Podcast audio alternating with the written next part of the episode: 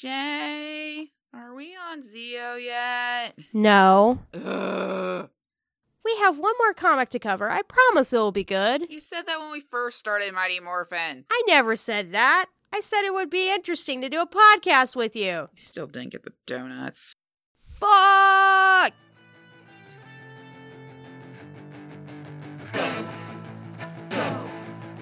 Rangers play.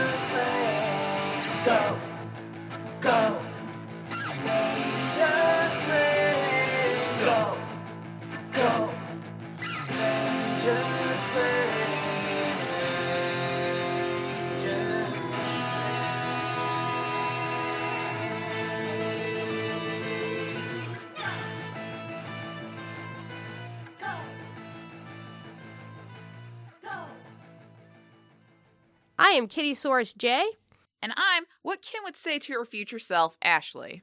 and this is Ranger Splain, where I, a lifelong Power Ranger fan, take Ashley, a newbie, through the entirety of Power Rangers, which include the alternate timelines of comics. Well, recent comics. So today we're going to be covering the first five arcs of uh, Go Go Power Rangers, which is going to be up until the most recently released uh, Forever Rangers. Yes. So that was kind of like their annual for this year, leading into the soon upcoming Necessary Evil arc through Boom Studios. So, but yeah, we're going to basically issues one through 20 and then Forever Rangers.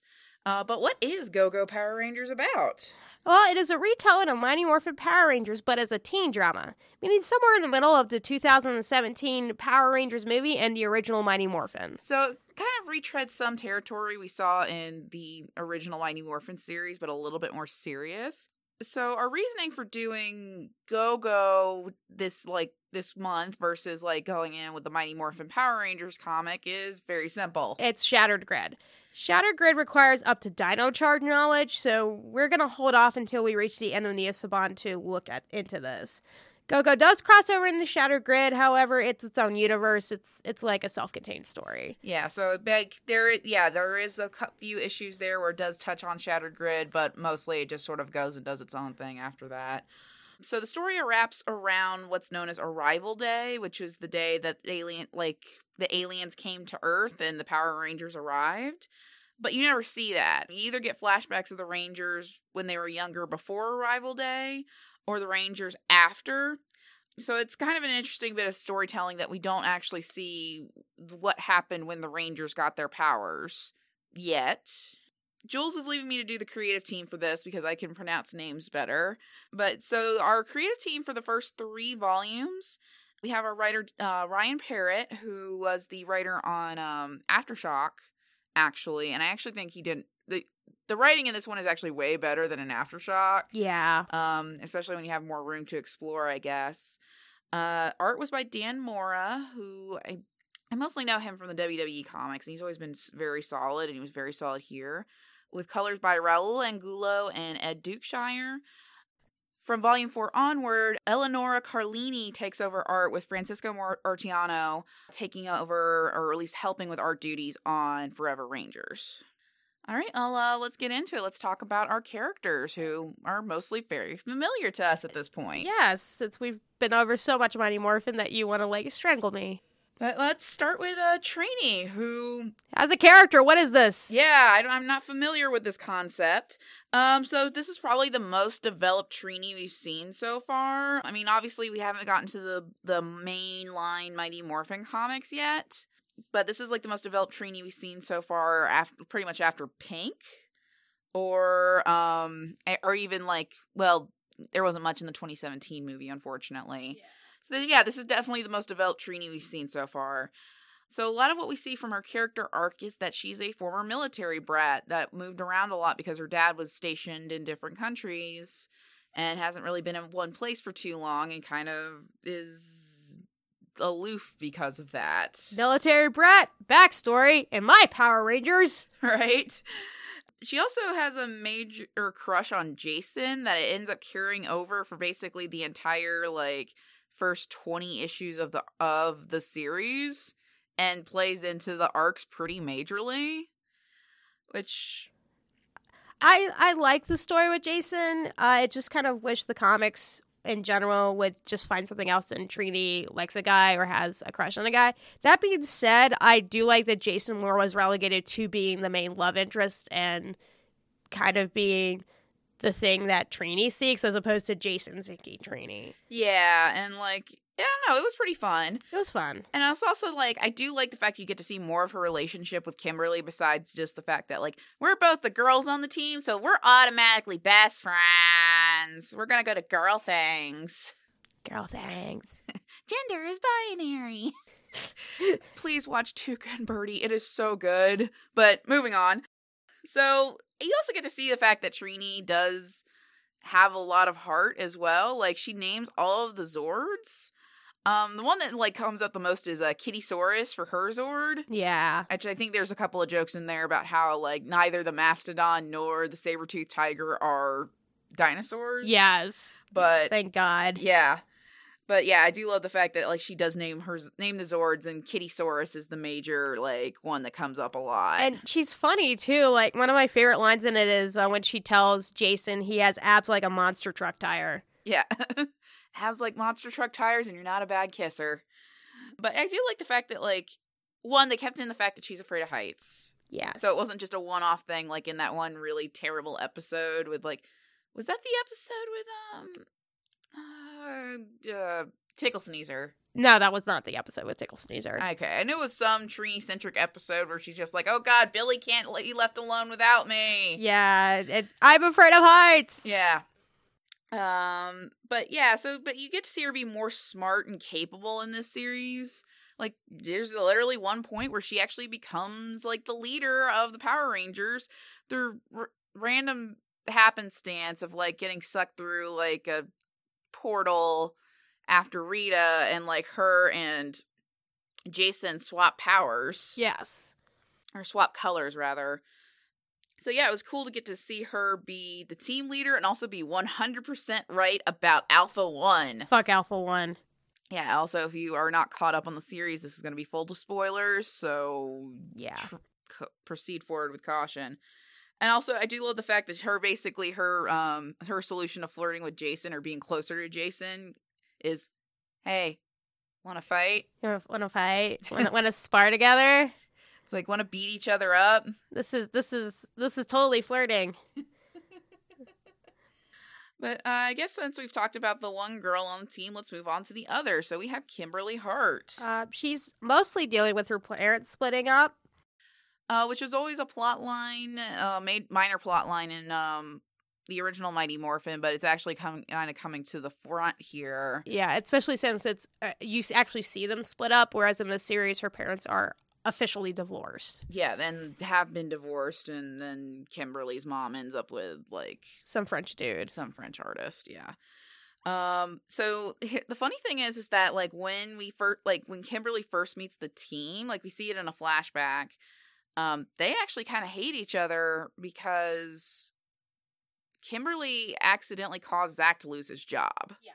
So they kind of start on a really they start on a rough page, but they like they knew Zach like Zach knows like she ends up meeting Zach through her boyfriend Matt, which we'll talk about Matt in a bit. I mean, the whole thing that comes across that is that uh they're like she was out at a restaurant with her parents and they started arguing and she wanted them to focus on literally anything else so she complained about her salad to the waiter or well to the waiter and it happened to be the closest busboy nearby which was Zach and he kind of ended up mouthing off to them a little bit not too badly uh, basically he just told uh, Kimberly's dad to s- never call him son and then basically the manager came by and was like immediately fi- basically fired Zach on the spot, Yeah. uh, which Kimberly felt super bad about. And also, uh, Kimberly's dad is apparently a racist. So, Yeah. Probably. I mean, he's a rich white dude. but yeah, so they start off on the ro- on, on the wrong foot, but they eventually become friends and teammates. So yeah, it's really like you do see Kim bit to be the fun girly girl that she's been before, but like she's like a little bit more snarky this time. And um Comes from rich parents instead of working class parents, because that was a big thing in the series. And that one episode that was racism, but not racism. right. uh, with Aisha wanting to get into this certain club, and it's like Kimberly's like, "Well, my family doesn't make a lot of money either." Right, yeah. Um so yeah, god the racism but not racism episode. Um we've been dealing with this so much. But yeah, so it's actually a thing here that like Kimberly's parents are actually pretty like pretty loaded, but it's still like not bringing them happiness. Yeah. But yeah, I think Kimberly here, you get to see her deal with a lot in her personal life because, like, at one point, her boyfriend goes missing and finds out they're Power Rangers and they break up. Being a Ranger in general, like, because every time I'm reading this, I'm just thinking of that line Zordon had and like, Mighty Morphin, like in season three when Kimberly was leaving. He's like, I never meant to deprive you of a life. It's like, You kind of are. you kind of are. And he's definitely doing it here dealing with being a ranger. Her parents are splitting up, which I probably already mentioned. Oh, and also she has a future self that just comes into the picture. Which is Ranger Slayer Kimberly. So, Ranger Slayer Kimberly comes from a dark future where Tommy has gone full evil and becomes Lord Drakon, which I know is a thing in Shattered Grid, and we're going to get there. It's going to be a few years, you guys. Yeah. Um, and takes over the world, and he also kills a bunch of Power Rangers. Like, it is confirmed at that point that Billy and Jason are dead in uh, Kimberly's future. And so, she, she becomes a freedom fighter with a sweet, sweet lesbian haircut. oh god, that haircut is such queer bait, and I am baited. yeah, like her entire outfit and everything was very much queer bait. Yeah, so at some point she was basically Norded before going into the future, and then basically got hit by lightning in the past by Kimberly, like her like the current present Kimberly, I guess. And then is snapped out of it, and then she goes. Eventually, at some point, she finds Tommy in the past and hits him with like a healing arrow or something like that. She specifically says that she's giving him a second chance instead of like you know pulling a Terminator and going back in time and killing him Yeah. which they kind of play with it's it's unclear initially why she's coming back to the past when she shows up and um so at some point I was like oh is she a terminator? And then you see that she was brainwashed. So it's like oh she I guess she kind of was a terminator but now she's still going forward with her mission. It's like oh but she's not actually killing Tommy. Okay.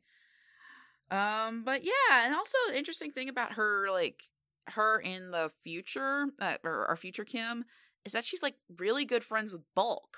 Yes. So they're um, resistance fighters on the same side, and like you, you, you, we'll talk about this when we talk about Bulk's character, but you kind of get to see more of them being friends and more of Bulk as a person. And like at some point, he actually admits that he's a huge history buff to Kimberly, and so like when future Kim meets past Bulk, she gives him a hug and just call uh, says, "Bring it in, Magellan." It's actually really cute and kind of sad. Yeah. But yeah, I mean, moving on from uh, the Ranger Slayer, who I love, uh, we're going back to our main five, which is our next is Billy. Billy Billy doesn't change much uh, either, except he's a lot younger. He's a lot younger than everyone. He's the baby of the group, about 14, where the rest are 15 and 16. Uh, and he doesn't use big SAT words. In fact, he says boobs. Yeah, Billy says a swear, you guys. Billy says a swear. Let Billy swear. Um, but yeah, so he definitely like I do like the fact that like um Dan Mora especially Carlini carries this over some as well. Makes him does make him look more babyish compared to the other members of the group Yeah. because he is like again 14 years old. Um and it's nice to see that like him and Trini are also best friends in the comic Yeah. and like they actually end up going to homecoming together uh which mostly because like billy didn't want to go and kept saying like oh there's an mst3k marathon on that night which what is billy's favorite mst3k movie That, that- I'm still trying to determine that. I almost want to say Time Chasers, but that's because it's one of my personal faves. you can't just project onto billy jay God. I know. That's why I'm like, it's not Time Chasers. okay but yeah it's like really nice to see them like be best friends and hang out together and then so like he also has like a major arc i think like in the first like Volume? first couple of volumes, yeah, where he um you know, besides the fact that like he's, you know, Billy is an absolute genius still, um and he's feeling pressure to basically go I guess, no longer be in school and go work at an organization known as Promethea, which apparently has something to do with like the Mighty Morphin comics and Shattered Grid, but we're not there yet. And it puts him through a lot of turmoil. Uh, like his dad dealing with him being a genius. Like they do have the stereotypical like his dad was like, "Man, I wish I had a football player," and you're like, "Oh no," and then his dad was like, "Hey, I'm glad I have a super genius, and you should do what makes you grow." Yeah, I, he his his dad is basically just, "Are you winning, son?" Yes, are you winning, son? And um, ends up he ends up rejecting the offer because he's a ranger and doesn't really go into it. But his his parents accept him, like doing that. It's like, well, that it's your life, son. You got to live what you live. And then his parents kind of follow through with ended up getting what looks like it's going to be end up being the rad bug. Yeah, it's a real junky like uh VW Beetle that they're going to fix up and I guess at some point we're uh, later in the series where you're going to see the rad bug, which I'm kind of excited about. He's adorable. I love him. I will always love Billy. I will adopt him. You'll just have a 14-year-old like ranger son. Yes. Another interesting thing about Billy is that we get to see that like the fact he used to have like a friendship with Skull. Yes, and it was so cute. Yeah, so you get to see them as kids. Like it's, it's at first they don't lead on the fact that it is Skull that he's playing with until like um because they're playing pirates and then they make a whole thing about them being Skull and Bones with Billy being Bones. And it's really adorable and then you flash forward to current day in the comic and I guess Skull kind of grew up to be a bit of a bully or he started hanging out with Bulk more. It's a little unclear. Yeah. But their relationship is really strained. And it actually doesn't mend throughout the series. Yeah, I mean, at least at this point, um, basically, um, Billy calls out Skull a lot, like especially when he starts bullying him, and then actually, as a ranger, does it. Yeah, and it kind of kicks into a lot of growth that you see with Bulk and Skull later. Yeah, but it is sad just to see like it's that that uh, we used to be friends kind of situation, and it's really depressing. Yeah, but, and a lot, and you can kind of gravitate towards that if you went through that as a kid. yeah, especially if you've like kind of like were friends with somebody as when you were a kid, and then as they got older, you kind of grew apart from them for you know various reasons. But uh, moving on, we're going to move on to our uh, Shonen Syndrome boys. We're going Yeah. to start with uh, Zach. so Shonen syndrome is where they do not look their age; they look like adults. Yeah, so Zach and Jason are supposed to be like 16 and 15 respectively, and they do not look it in this They're, they're comic. they're they're so jacked, and a lot of that has to do with real quick about Shonen uh, in the past is they wanted specifically 14 year olds to be their main leads and so people would work around to be like oh yeah this totally jacked 12 year old is 12 yeah, so like I just my brain automatically goes to JoJo's Bizarre Adventure with like jonathan and dio when they were 12 yeah, or however however old they're supposed to be. But yeah. Um but yeah, so Zach, he's not just the black guy in the Mm, comic. no. So he's like one of the most popular, charismatic guys in school. He plays football. He was voted class clown. He's sort of just like all American boy who lost his job because of racist rich people. yeah Another thing we see here is that he kind of takes the role of like Jason from the movies or from the movie rather, um the 2017 movie and is butting heads with Zordon a lot. Which I think Zach did in like the 2017 movie as well, but like not as much yeah, not as much. That was more of a teenage rebellion thing versus here where Zach is like he ends up butting heads with Zordon a lot, kind of just wondering why Jason was picked as leader over him. Yeah. An, an interesting thing to note about uh, Zach is he's the stable character. Um, I hate to say the word static, but he kind of has minor things going on. But he he's kind of the rock of the other char- for the other characters. He doesn't need. He's like Godai and the uh, Kamen Rider Kuuga, where Godai does go through changes, but they're not as obvious as say Ichijo's changes. Right.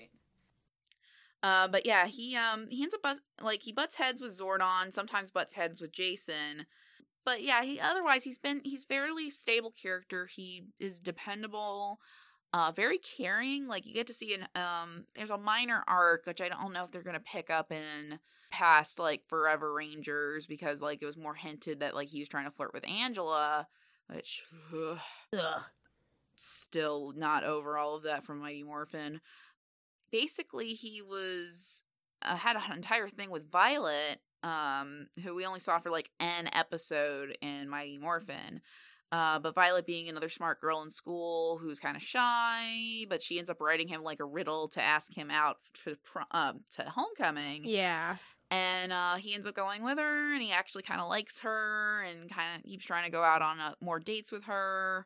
And I hope they do continue that arc because it's actually really cute to kind of see Zach just being like, like she's like, you could have gone with anybody. He's like, yeah, but you were the only one who actually asked me. Yeah.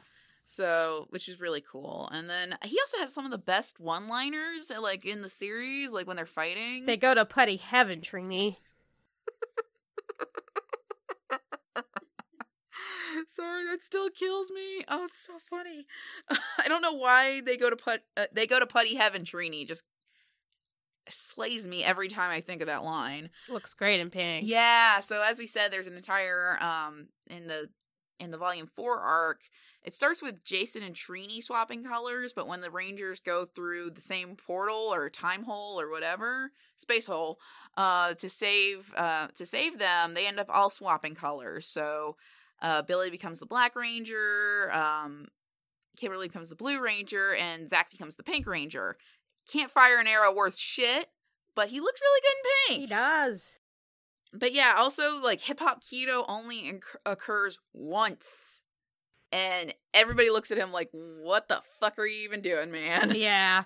It was a really well done page, though. And I think that was when uh, Carl, yeah, it was volume four when Jason was miss- missing. So that would have been Carlini. Um, and then of course the Shonen syndrome, where he just looked like too ripped and too big to be like fifteen. Yeah, I mean, technically he's supposed to be 16, but still, he looked entirely like I knew 16 year old football players in high school, then none of them look like Zach. But if we're going to talk about Shonen syndrome again, like Jason Lee Scott, That mega Shonen syndrome. yeah, because he's like, as soon as like the first two pages, it's all like says that he's fifth. The first two pages of the first issue says that he's supposed to be 15 years old, and I literally burst out laughing because he like does not look 15. He looks 25. Like, oh my god, he's so ripped. He's so shonen. Like he's his entire thing is just ripped shonen moody protagonist. Yeah. Um, so he's kind of he's a former asshole kid who's trying to do good. Um, we see that a lot in his flashbacks where he talks about breaking like a kid's arrow at camp, and it sounds like he may have injured him more than that. Yeah. and then he ends up going to um, ends up going to a karate dojo, insults the sensei there, and then um, and then ends up like, but like the sensei like reads him for filth. Yes. Oh God, does he ever? Yeah, and then so Jason gets mad, and then they like he tries to hit him, and then like the uh his uh instructor like deflects him, and they end up I guess he ends up staying and studying karate and being repentant for the rest of his days. But yeah, like it, I do like the fact that even in that particular like storyline where you can see why Jason is the way he is, he becomes more than just karate, dude. Karate. Yeah, karate dude, servicing his community, like giving a place for like wayward kids of Angel Grove to go. Um, so it's really nice to see Jason be more than just leader karate guy. Um, like another big storyline that we get with him is about his dad. Yeah. So his dad has some sort of sickness that is not really elaborated upon in the comic. We assume that it's cancer of some sort, due to the fact that like Jason's having like they talk about taking like having him being tested for things. Yeah. and like Jason is like help get, helping him with like pills and helping him get in and out of bed. Um, but they don't really say what kind of sickness he has. We just know that his dad is sick and initially doesn't want to talk about it because you don't burden the people you love with your problems, which is such toxic masculinity. But at least Jason rises above that and says, "No, dad, like we're here, like we're here to lean on each other. We're going to help you no matter how we can." And he does actually try to get his dad help by going to Zordon, which Zordon goes on this whole thing about like things must happen naturally as they should in the universe. I've interfered too much in the past.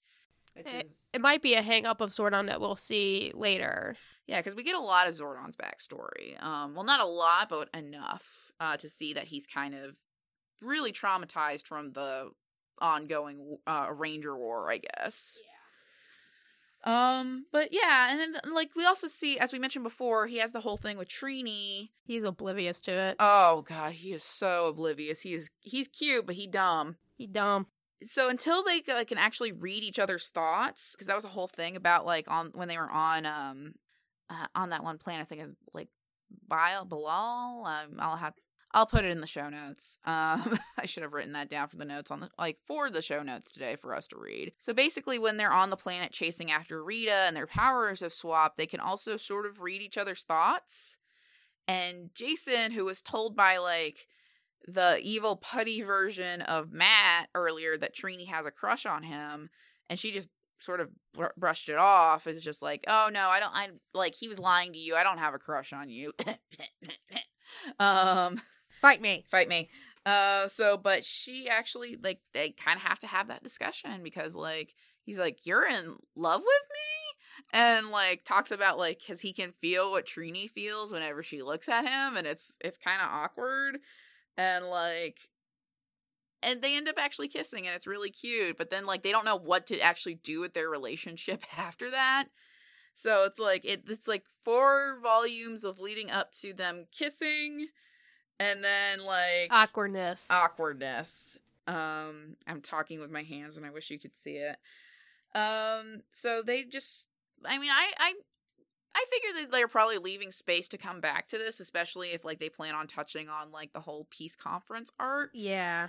It should be nice to actually see the peace conference arc actually play out in a way instead of just being like like these three people have left our show. We're just going to have them go to a peace conference so we can write them out. Yeah.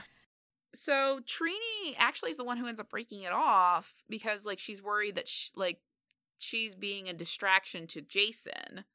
It's just again the whole thing about Trini kind of being the one to like take impetus a lot on this relationship instead of just being like a prize for Jason to win.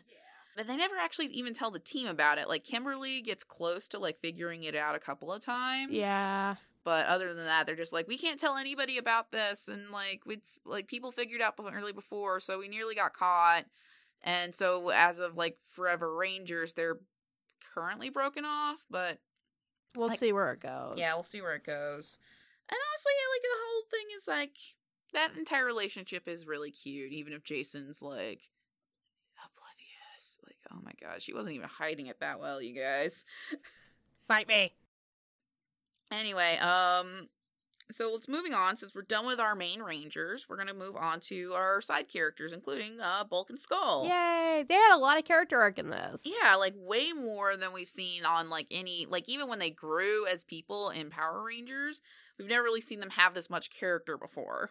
So there's a lot of emphasis on the parts of Bulk and Skull you've never really seen before. Like um you see Skull's relationship with Billy, which we obviously talked about already. And then in the Homecoming arc, there's a whole um side plot of like uh Bulk running for Homecoming King Yeah. and he actually like n- it's implied that like he actually was about to win Yes. But he ends up being bullied by the popular girl in school marlowe who wants to who basically wants to win homecoming queen and doesn't want to dance with him at homecoming. So basically he she ends up bullying him into submission and even at one point threatens to uh, pour paint and pull a total Carrie on his date uh, which ends up causing a rift between him and his date Haley because he really likes her, but then she finds out later that like why he gave up the homecoming king spot, and she's like, I could have handled a bit of paint, lose my number, which is like, come on, can't be that serious. It's it's high school. Everything is serious. That's true. That's true. But I, I love what Skull said to cheer him up. It's like her poetry was crap anyway. it's like you totally would have won though, right? He's like, oh yeah, I would have.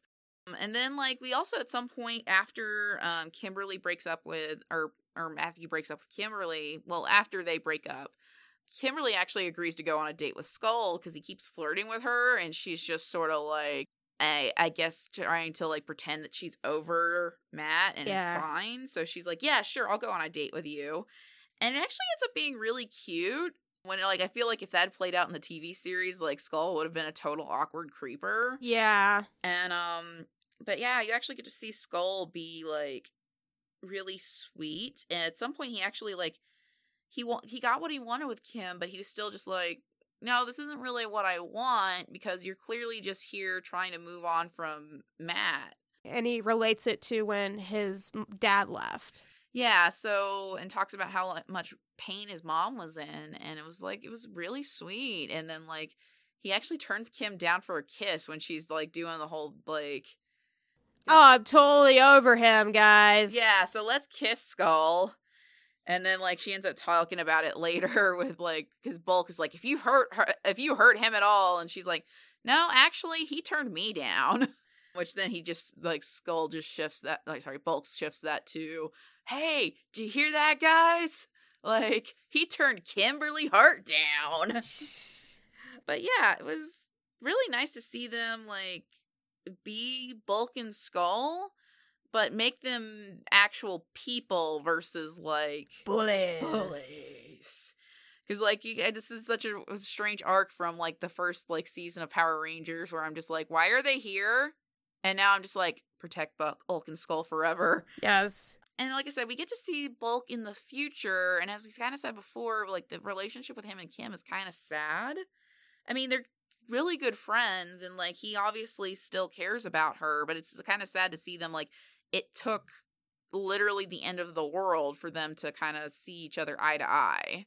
And we would like to shout out to how Bulk was drawn. Even as a resistance fighter in the future, he was fat. Yeah, so they didn't try to make him like try to hide his fatness or anything. Like he stays consistently fat as like as Paul was in the um in the TV series. And a character as opposed to haha fat guy. Yeah, so like he gets to have a character instead of just being like, ha ha, fat bully who always gets his comeuppance for comedic relief. All right, and then um, so we've talked a lot about Matt so far, but we haven't actually talked about Matt. So let's talk about Matt Cook. So Matt is another one of those guys who's like he's the most popular guy in school, one of the most popular guys in school. He gets along with everyone. He's dating Kim, and they're really cute. And oh my god, he goes through so much traumatic bullshit. And like, they actually deal with it. yeah. So basically, at some point, um, Rita ends up crafting. Rita and Finster ends up crafting like this super putty that can basically turn itself into anyone. So the super putty goes to Earth, replicates Zack, and Don't, then don't you mean Matt? sorry, Matt, Matt, Zack. They're, Matt and Zack are kind of in similar positions. So can you blame me? Um, so ends up copying Matt. Matt gets taken to like the like the palace on the moon, which is still noted as Bandora's palace. Yes. And like they make whole jokes in like issue 2 or 3 about how like why is she at this ostentatious palace on the moon? Which is a, a, a nice way to kind of riff on that in the series, like even when everything is still kind of being a little bit more serious. So he gets kidnapped, taken to the moon, replaced by a super putty, escapes on his own after refusing to eat, and like I think nearly stabs Squat with like a shiv or a knife. Yeah. He escapes on his own, makes it back to Earth during like homecoming, has severe PTSD, thinks he has some sort of link to the Power Rangers, and wants to do something about the monsters. Oh, and then like he then he ends up meeting Ranger Slayer Kim because like she is basically traumatized when she sees like Matt because she saw him die in the future. Yep. So she tells him everything, and then he goes to everyone. Like when I say everyone, I mean the Rangers. Goes to the Rangers and's like, "Listen, I know everything. Just tell me, tell me, tell me." Basically, he's telling, he's asking them, "Tell me that you're Power Rangers," and they still refuse to do it. And so he ends up breaking up with Kimberly because of it Poor Matt. yeah, he goes through so much. And I mean, hopefully we're gonna see it does look like in the upcoming like um arcs of um of Go-Go, they are introducing Tommy finally. Uh because the last page of Forever Rangers does have uh Tommy versus Jason at the Karate Expo. Yeah. And they just released the preview pages of the time of recording the podcast, and it is Tommy and Kimberly on a date. So it does look like she's going to be moving on from Matt a little bit, but I imagine that he's probably going to play a little bit of more of a role because Kimberly does try to make amends with Matt in Forever Rangers. So, but God, poor Matt, because he just he seems like a very sweet and friendly guy, and then he just goes through so much trauma. Yeah. But yeah, let's. Who's the source of so much of that trauma? Rita. Rita. Holy shit. Yeah, holy fucking shit.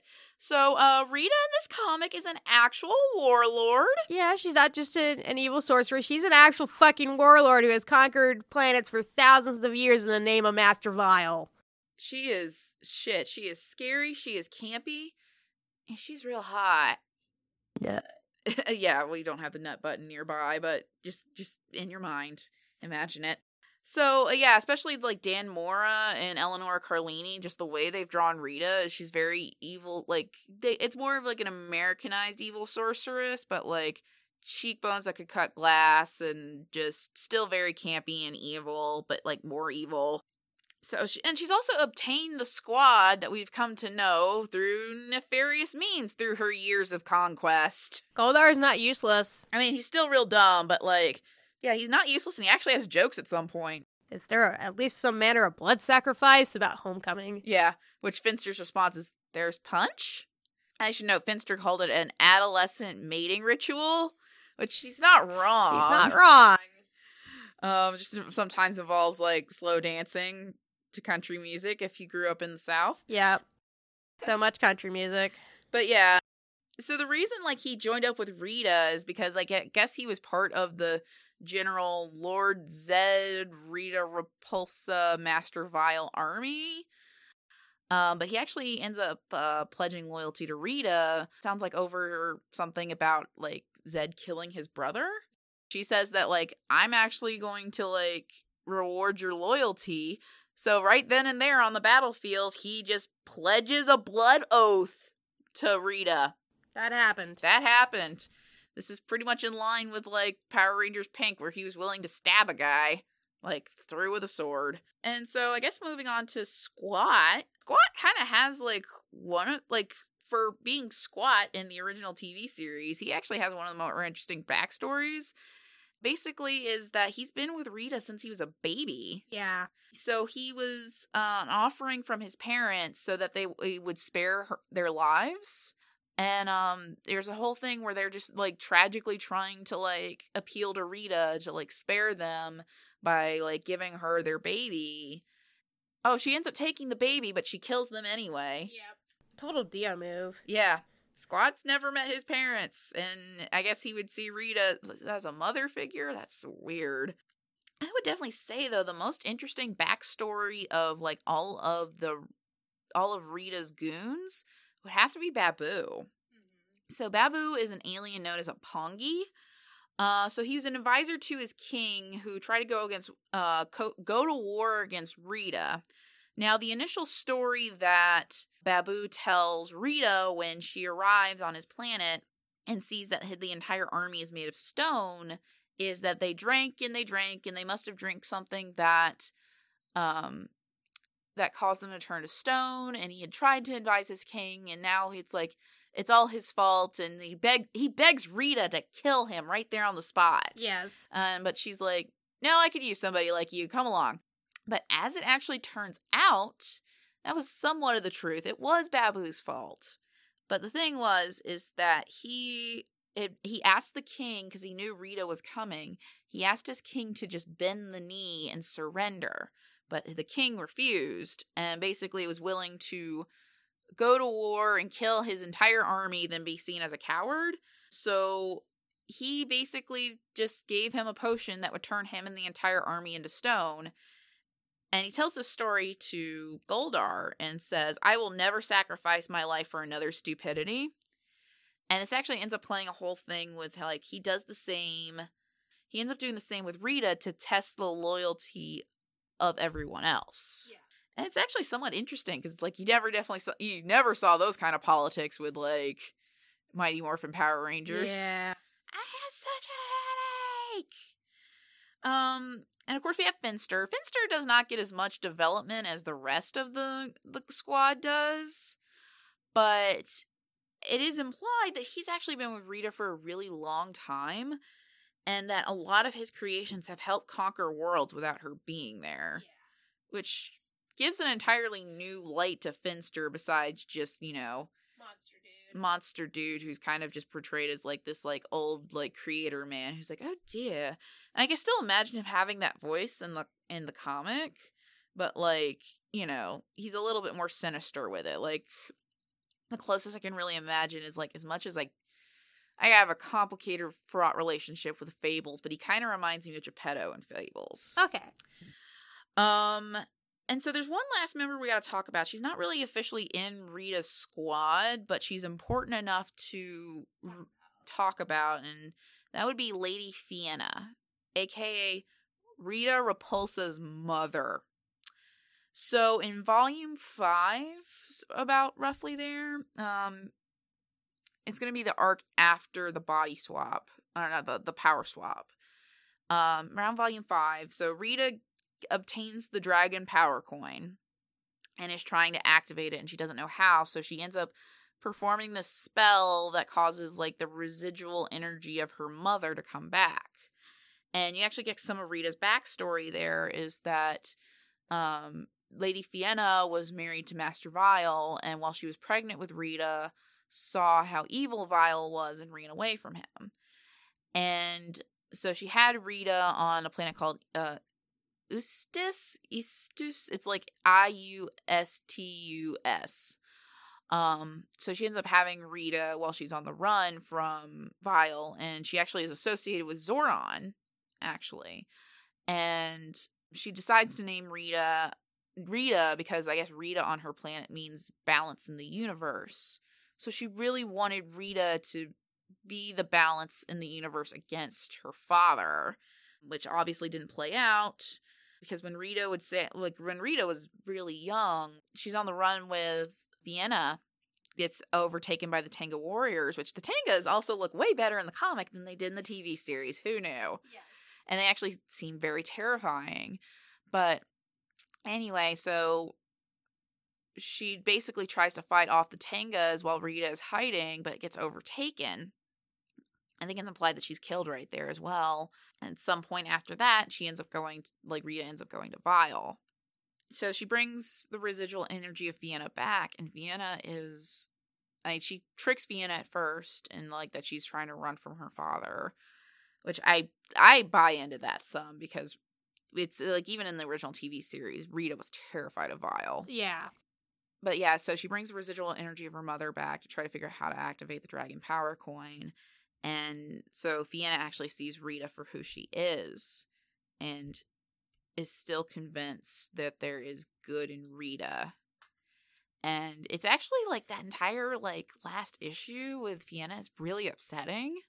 She still wants to see the good in Rita and says that if but someone that can still feel love, that person is never beyond redemption.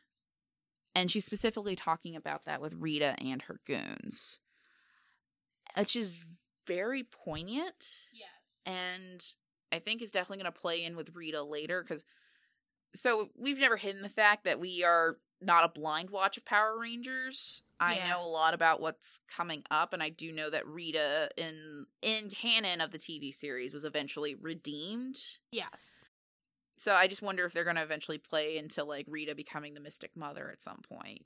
Another interesting thing about Fienna, before she ends up being killed to like reactivate the Dragon Power Coin, is that she's wearing the Dragon Shield. Oh, yeah, she is. So like I just wonder how like how much that plays into what's going to happen in the next arc. I mean, I don't know if Fienna's going to come back because it's very much implied that her the last of her spirit was killed for the dragon power coin to even reactivate. But like I wonder if that's going to end up playing into what Tommy ends up going through. But we'll see, we'll see, we'll see. Next up, we have Zordon and Alpha. They're pretty much Zordon and Alpha. Uh, more backstory is given to Zordon than what you would normally see. Um, uh, history is why the way he is. We're probably going to see more of it as we go along. Yeah, he seems like he just is mostly wanting to keep the universe safe and like has learned from a lot of mistakes. Like I definitely implied that in the um in the issue where like basically Jason comes to him and asks him to ki- like cure his father of any like illnesses that he has. and Zordon refuses because he wants the, like the universe to play out naturally as it should. So it sounds like he's probably uh, fucked around with some shit in the past and doesn't want to talk about it. But at some point, he eventually does realize he's treating the Rangers like children instead of like Power Rangers. Alpha's more capable and helpful. Yeah. Oh, going back to Zordon for a bit, it's interesting to see Zordon and his like not in the glass jar. Oh yeah, and not like a mummy. Yeah, so he's like this full grown, six foot something blue man, like in clothing, so not like Dr. Manhattan or anything like that. So yeah, and it's interesting just to see Zordon as a person and not just an entity. Uh, but yeah, going back to Alpha 5, yeah, Alpha's actually like useful in the comic. Like we still don't get to see a lot of him. He's still kind of just a side character, but like he's more capable and helpful. He really has a relationship with Billy. Becomes Iron Man. And I say he looks more like Rescue. Okay, fair. it's a whole thing about like Billy creating another like ranger suit and just eventually Alpha just sort of sticks himself in it to help save the Rangers. Alpha 5 is not the first Alpha. In fact, uh, the first Alpha we do meet him, is he is Alpha 1. He fucking sucks. It's fucking terrible. Fuck Alpha One. He's kind of an HK forty seven in look and also by personality. And also just his entire thing is just like, "Hey, sexy mama, want to kill all humans?" Deaf to meat bags. so like it's implied that in the pat the reason alpha was created is that alpha 1 was created to help fight wars so he's meant to be kind of an attack bot and so there's an entire like thing where he almost kills goldar uh which i'm sure it's goldar but the rangers end up stopping him because they're good people and they're just like no we don't kill people around here so they end up having to fight the killbot so the only person that doesn't really trust him though is Trini, and she was right. But in the defense of the other Rangers, they were just sort of like, "Hey, our like school life ranger balance is killing us. It would be really nice if like we didn't have to be rangers all the time and we could leave that job to somebody else." yeah. So just have Alpha 1 do it. And then like Alpha 1 actually tries to kill people and they're like, "Whoa, whoa, whoa, whoa, whoa, whoa." Don't actually murder things. Yeah. So yeah, that happens, and it also like I can't believe anybody would think Alpha One is uh, was good because like if you looked at his design, he was fairly clearly meant to be a killbot. Yeah, he's like a hundred percent looks like a killbot. I like this is the the Captain Mutiny situation. Well, how, why did we trust Captain Mutiny? Well, first off, his name was Captain Mutiny. I can't wait to get to that line in Lost Galaxy. yeah, we'll get there yet. But yeah, uh, moving on to our, we don't have any odds and ends for this episode because we've kind of covered most everything, but there are a couple of things we want to talk about. Mostly Ernie's shitty facial hair from the 90s dear God. or early 2000s. I don't know when it's supposed to be. It's rough- Early two thousands. yeah, 2000 teens, I think, because they have like really good smartphones. right. But it's it's implied to be about six years, so it's probably when Zach is about 10 years old. Yeah. so I roughly don't know when like the comic is supposed to be taking place, but besides the fact that they're smartphones, but it's just Ernie's facial hair, he's got this weird like soul like it's not really a soul patch, it's like a soul U or something like yeah, that. it's so bad. it's like I can't even call it a goatee because it's just on his chin and not around his face. That's so bad. It's like, oh, it's hilarious. The artwork in this series is really good. Like it's been consistent across the board. Do you, do you have anything to add? no. Um. Well, let's go over the final verdict. All right. Well, um, so yeah, for me, I really like how this builds upon Mighty Morphin while making its own story. It's a little more mature than Power Rangers, but it's not grim dark. I uh, mean, obviously, it gets dark because you know you have an entire thing with like a sentient putty eventually rebelling against Rita that is copying Kimberly's boyfriend who has PTSD because he's been trapped in the moon prison for ages. Yeah, this is actually so far my favorite version of Mighty Morphin. Uh, to piggyback on what Ashley said, it's a wonderful modern take on Power Rangers. The characters feel alive and like teenagers. It was heart wrenching and hopeful at the same time, which is what I look for in Power Rangers. Uh, is it has to have a sliver of like light into it as well as dark. I also think this is my favorite version of Mighty Morphin. So yeah, we definitely saved the best for last. We did. As always, you can find us on Rangersplain on Twitter or WordPress, rangersplain.wordpress.com. Our podcast channel is Rangersplain on various things like Stitcher, Apple, and um, all that stuff.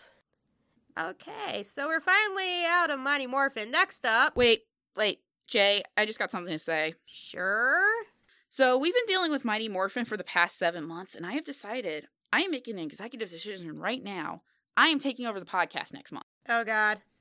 We're going to watch the only toku I had seen before we even started this podcast journey. Oh God, not That's right. Next month, we're going to cover Cutie Honey the Live. not go to guy. That's right, bitch. Go, Nagai. The power can't protect you now. Go, Ranger.